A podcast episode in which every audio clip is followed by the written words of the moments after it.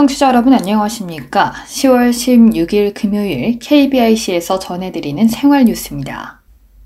제주항공이 해외여행 기분을 느끼고 싶은 고객들을 위해 일반인을 대상으로 한 목적지 없는 비행기 속 한일 여행을 진행합니다. 이번 진행되는 제주항공의 비행기 속 하늘 여행은 기존 항공 관련 전공 대학생들을 대상으로 한 교육 체험 비행이 아닌 일반인을 대상으로 한 순수 관광 비행으로 코로나19 이후 국내 항공사 중 처음으로 시도되어 새로운 여행 트렌드를 만든다는 데 의의가 있습니다. 오는 23일 오후 4시에 인천국제공항을 출발해 오후 5시 30분에 다시 인천으로 돌아오는 코스로 탑승 시간은 총 1시간 30분입니다. 코로나19의 세계적 대유행으로 해외여행이 어려운 시기에 인천국제공항을 출발해 인천국제공항으로 돌아오는 항로는 해외여행 기분을 느끼고 싶은 고객들의 needs를 일정 부분 해소시켜줄 것으로 보입니다. 특히 운항 항로를 선으로 연결하면 하트 모양이 그려져 가을 하늘 낭만 여행이 기대됩니다. 비행 중에는 제주항공 JJ 서비스팀 승무원들과 함께 lucky draw 등 기내 이벤트가 진행되며 탑승객 전원에게는 제주항공과 인천관광공사, 인천공항공사 등이 함께 준비한 travel pack과 식음료 패키지, medical kit가 제공됩니다. 단 안전한 비행을 위해 기내 식음은 제한됩니다.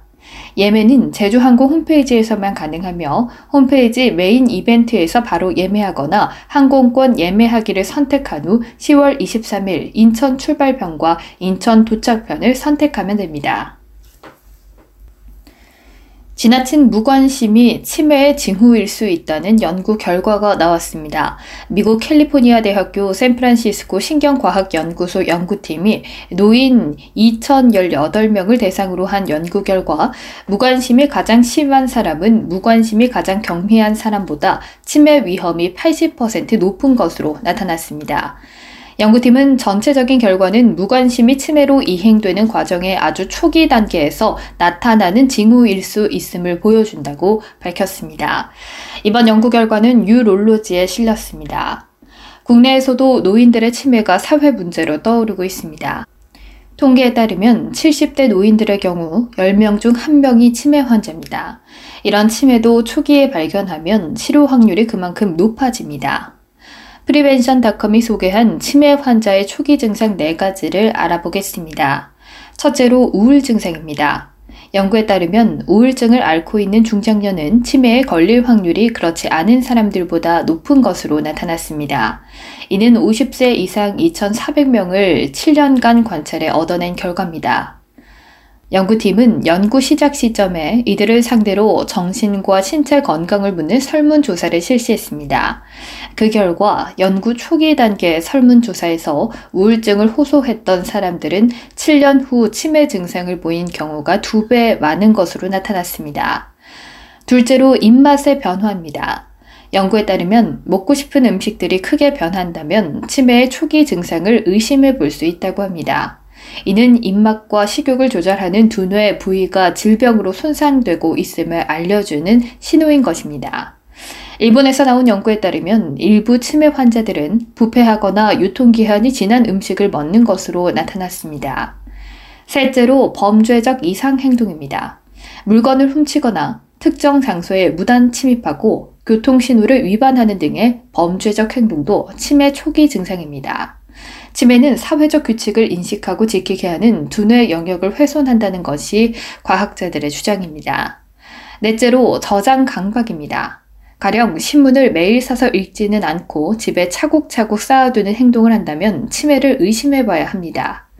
연구에 따르면 사재기와 강박에서 비롯되는 의례적인 행동들은 치매와 관련이 있습니다. 미군 기지 인천 부평의 캠프 마켓 일부가 돌아왔습니다. 일제시대 일본군이 무기 생산 기지로 썼던 때부터 치면 80여 년 만인데 지금도 일본군이 무기를 생산했던 시설 일부가 그대로 남아 있습니다. 어제 최초로 시민들에게 공개됐는데 아직 절반의 반환이지만 아픈 근현대사가 담긴 땅이 돌아오는 순간은 감동이었습니다. MBC 박성원 기자가 다녀왔습니다. 80여 년간 시민들을 가로막았던 녹슨 철문이 열립니다. 인천 캠프마켓 부지 일부가 돌아온 순간 시민들 사이에서 환호성이 터져나옵니다. 인천시 부평구 박영숙 씨입니다. 주민으로서 너무 고맙고 축하해야 될 일이고 어저께 밤에 잠을 못 잤어요. 오늘 여기 오려고. 캠프마켓 부지가 장벽으로 가로막힌 건 지난 1939년 일제 강점기 일본이 인천항과 가까운 이곳에 무기 생산 기지를 건설하면서부터입니다. 해방 이후엔 미군 기지로 쓰이면서 출입이 금지됐는데 작년 12월 한미 합의에 따라 44만 제곱미터 중 21만 제곱미터를 반환받았고 토지 정화 등을 거쳐 일부가 개방된 겁니다. 캠프 마켓에는 지금도 일본군의 무기 생산 관련 시설물이 고스란히 남아 있습니다. 부평문화원 허광무 상임연구위원입니다. 조병창 시설은 이거보다 더 컸고요. 부평구의 거의 대부분이 조병창 시설이 아니었나. 한반도의 순환과 역경의 역사를 상징할 수가 있다고. 캠프마켓 부지뿐 아니라 인천 한봉산 자락의 대규모 지하호에서도 일본군이 소총과 총알을 생산했다는 기록이 확인됐습니다. 이 과정에서 만 명 이상 강제 징용도 이뤄졌을 것으로 추정되는데 그동안 내부 접근이 제한돼 어려움을 겪었던 관련 연구가 속도를 낼 것으로 인천시는 기대하고 있습니다. 박남춘 인천광역시장입니다. 이 땅을 시민들로부터 사랑받는 시설과 그다음에 역사문화 공간이 될 수 있도록 잘 조성해 갈 계획입니다.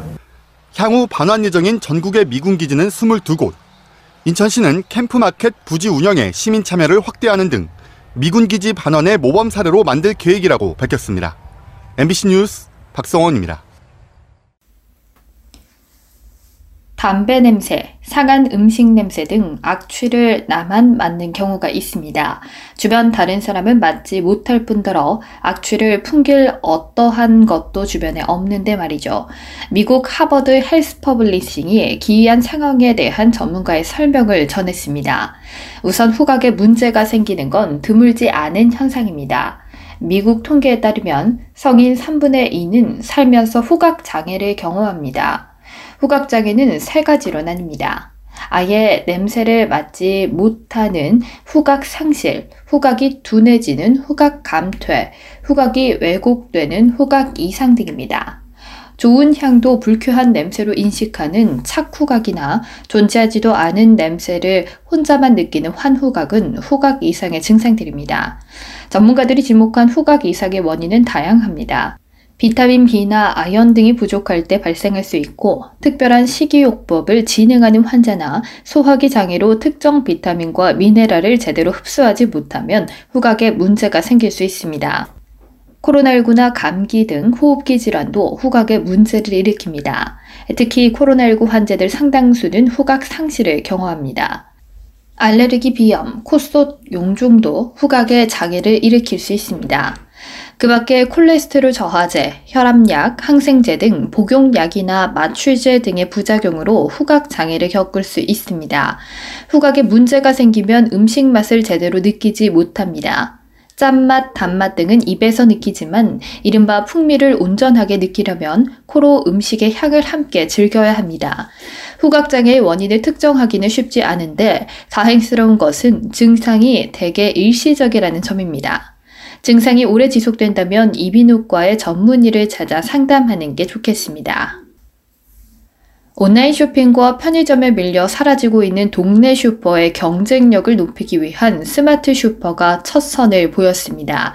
IT 기술을 활용해 심야에는 직원 없이 24시간 문을 연다고 하는데요. YTN 이지은 기자입니다. 깔끔한 진열 물품과 셀프 계산대까지 마치 편의점 같은 이곳은 24시간 문을 여는 스마트 슈퍼로 변신한 오래된 동네 슈퍼입니다. 무인 매장으로 운영되는 자정부터는 신용카드나 체크카드를 넣어야만 슈퍼에 들어갈 수 있습니다. 청소년 보호를 위해 직원이 없는 시간에 술과 담배를 사는 건 제한됩니다. 지금부터 무인 편의점으로 전환됩니다. 셀프로 운영되는 시간에는 담배 또는 주류 구매가 불가합니다. 스마트 슈퍼는 디지털화를 통해 동네 슈퍼가 편의점처럼 24시간 열기 어려운 점을 보완했습니다. 인건비 지출 없이 원래대로라면 문을 닫는 시간에 매출을 올리고 일하는 시간도 줄일 수 있어 만족도가 높습니다. 스마트 슈퍼 1호점 최재형 사장입니다. 야간 매출이 지금은 좀 미비하지만 그래도 어, 많을 때는 그래도 10건 이상 나오고 계속적으로는 매출이 나오고 있는 걸로 봐서는 저는 뭐 기대감 기대를 많이 갖고 있습니다. 시범 사업으로 선보인 스마트 슈퍼는 전국에 모두 5곳. 컨설팅과 최대 5천만 원을 저금리로 빌려주는 지원 사업을 통해 내년에 800곳을 늘려나갈 계획입니다. 중소벤처기업부 박영선 장관입니다. 대형 슈퍼마켓과의 전쟁에서 어, 또 경쟁력을 좀 확보할 수가 있기 때문에 어, 우리 소상공인들을 좀 보호할 수 있는 그런 어, 음, 체제가 되지 않을까 이렇게 생각합니다. 매년 6%씩 사라지고 있는 동네 슈퍼가 IT 기술과 만나 활기를 되찾을 수 있을 것인지 작은 슈퍼의 변신이 기대를 모으고 있습니다. YTN 이지은입니다. 끝으로 날씨입니다. 내일은 전국에 구름이 많다가 곳곳에 비 소식이 있겠습니다. 충남 서해안 지역으로는 새벽 한때 비가 내리겠고 경기 남부 내륙과 충청 내륙, 전북 서해안으로는 새벽 사이 산발적으로 빗방울이 떨어지겠습니다. 모레는 대체로 맑겠습니다. 내일 아침 최저 기온은 6도에서 14도의 기온을 보이겠고 낮 최고 기온은 18도에서 23도의 기온을 보이겠습니다.